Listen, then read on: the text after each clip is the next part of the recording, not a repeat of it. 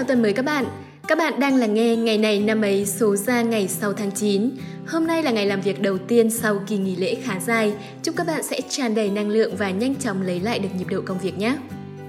Các bạn thân mến, trước tình hình dịch bệnh vẫn chưa được kiểm soát hoàn toàn, Hà Nội lại tiếp tục giãn cách xã hội theo từng vùng từ hôm nay ngày 6 tháng 9 cho đến hết ngày 21 tháng 9. Vào sáng hôm qua ngày 5 tháng 9, Công an thành phố Hà Nội cũng đã ra thông báo về quy trình xét duyệt, cấp giấy đi đường theo quy định mới và thẻ đi mua hàng thiết yếu tại vùng 1, tức là vùng đỏ có nguy cơ cao. Để hỗ trợ cho việc này được diễn ra một cách nhanh chóng thuận lợi, Công an thành phố Hà Nội đã bổ sung thêm hai đường dây nóng nhằm giải đáp thắc mắc của người dân. Cụ thể, ngoài số điện thoại đường dây nóng đang sử dụng là 069 219 4299, Công an thành phố cung cấp thêm hai số điện thoại đường dây nóng sau 069 219 4295 và 069 219 4296. Vậy nếu bạn nào mà công việc bắt buộc phải ra đường thì hãy nhớ chuẩn bị giấy đi đường theo quy định mới nhé. Chúng ta cùng chung tay thực hiện tốt các chỉ thị của chính phủ thì nhất định dịch bệnh sẽ sớm được đẩy lùi thôi đúng không nào?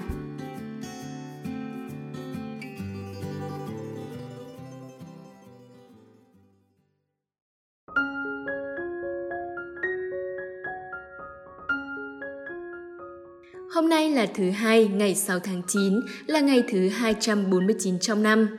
Thay mặt ban biên tập chương trình, mình xin được gửi những lời chúc tốt đẹp nhất đến các bạn có sinh nhật trong hôm nay. Chúc các bạn vui vẻ, hạnh phúc, may mắn, thành công và đặc biệt là bình an và nhiều sức khỏe.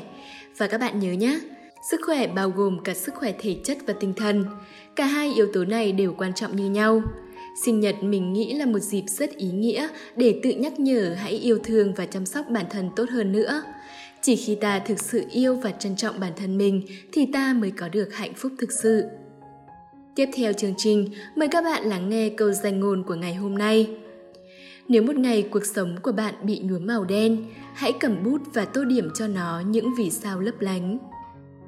Khung cảnh những vì sao lấp lánh khiến người ta có cảm giác thật đẹp và thơ mộng biết bao. Nhưng nếu để ý bạn sẽ thấy nó được vẽ nên từ một bức nền toàn màu đen tăm tối. Thế mới thấy trong mọi hoàn cảnh, chỉ cần ta biết linh hoạt thay đổi nhiều góc nhìn thì sẽ xử lý được vấn đề với kết quả tốt nhất. Cuộc đời không lúc nào diễn ra như một bài toán hoàn toàn suôn sẻ với những bước giải rõ ràng mà nó sẽ ẩn chứa nhiều biến số bất ngờ. Đôi lúc sẽ có những điều không may xảy đến, Lúc này, thay vì than thở, đổ lỗi hay tuyệt vọng, bạn hãy cố gắng nhìn vào mặt tích cực và bình tĩnh giải quyết. Một sự việc luôn có nhiều điểm nhìn, nhiều góc độ, đừng chỉ thấy khó khăn mà nản chí. Bởi trong khó khăn luôn tiềm ẩn cơ hội, trong thất bại cũng luôn tiềm ẩn những bài học quý giá. Bức tranh màu đen sẽ mãi là bức tranh xấu xí vô giá trị nếu bạn chỉ biết đứng nhìn và chấp nhận – nhưng nếu bạn dũng cảm thử sức cầm cây bút lên, biết đâu bạn sẽ vẽ được bầu trời đêm thật đẹp. Chỉ cần bạn không bao giờ chấp nhận số phận mà luôn biết vươn lên, có khát khao thay đổi thì mình tin rằng bạn sẽ vẽ được những bức tranh thật giá trị cho cuộc đời mình.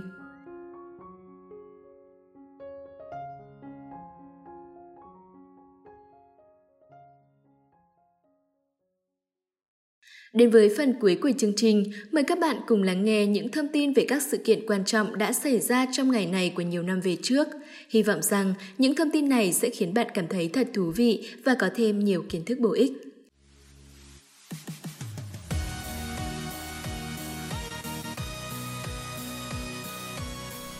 Hello hello, ngày này năm ấy đã quay trở lại với các bạn rồi đây. Hôm nay ngày mùng 6 tháng 9, ngày thứ 249 trong năm. Hiển Vi và Anh Nguyệt rất vui khi được đồng hành cùng các bạn.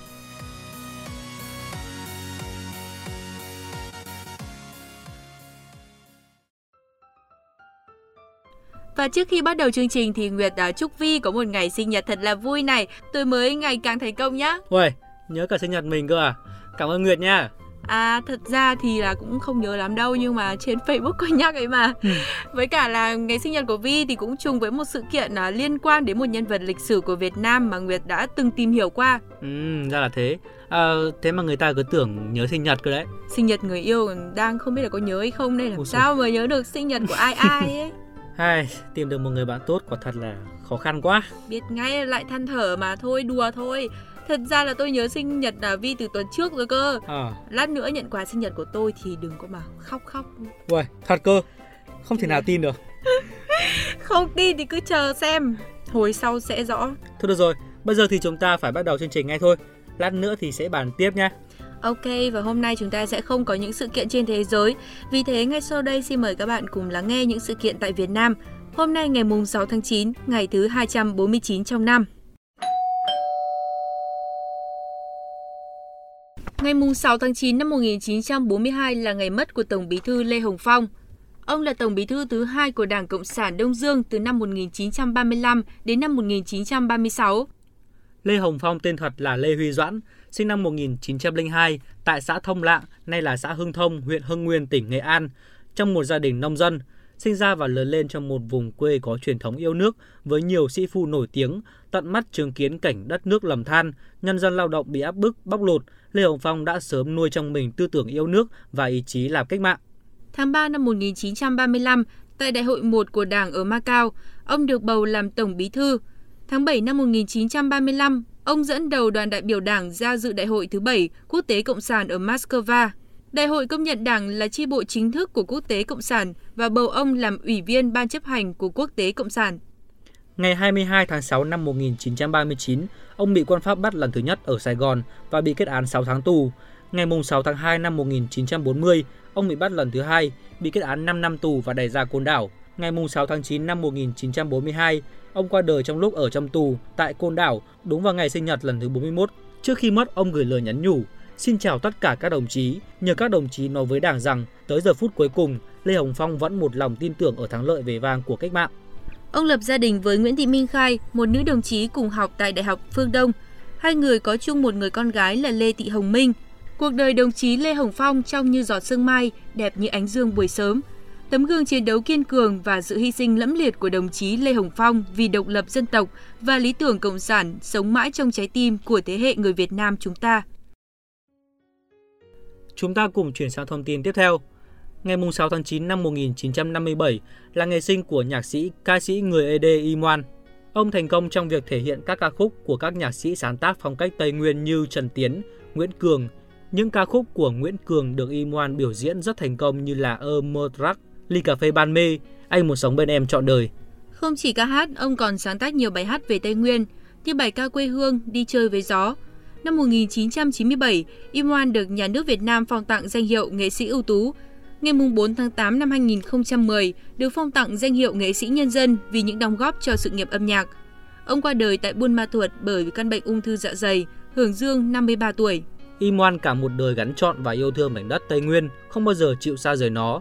Ông vẫn sống cùng gia đình trong một ngôi nhà của buôn làng Tây Nguyên, vừa ca hát vừa làm cà phê. Ông có lần phát biểu cảm nghĩ, Cuộc đời tôi vừa được ca hát, vừa trồng cà phê, vừa được sống giữa núi rừng, sống giữa thiên nhiên.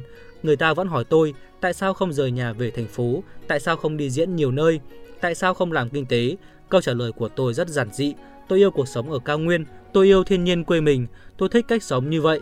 Và dù không biết đó có phải là lựa chọn đúng hay không, nhưng tôi không bao giờ hối hận về sự lựa chọn của mình. Xin chào và hẹn gặp lại các bạn trong những chương trình tiếp theo.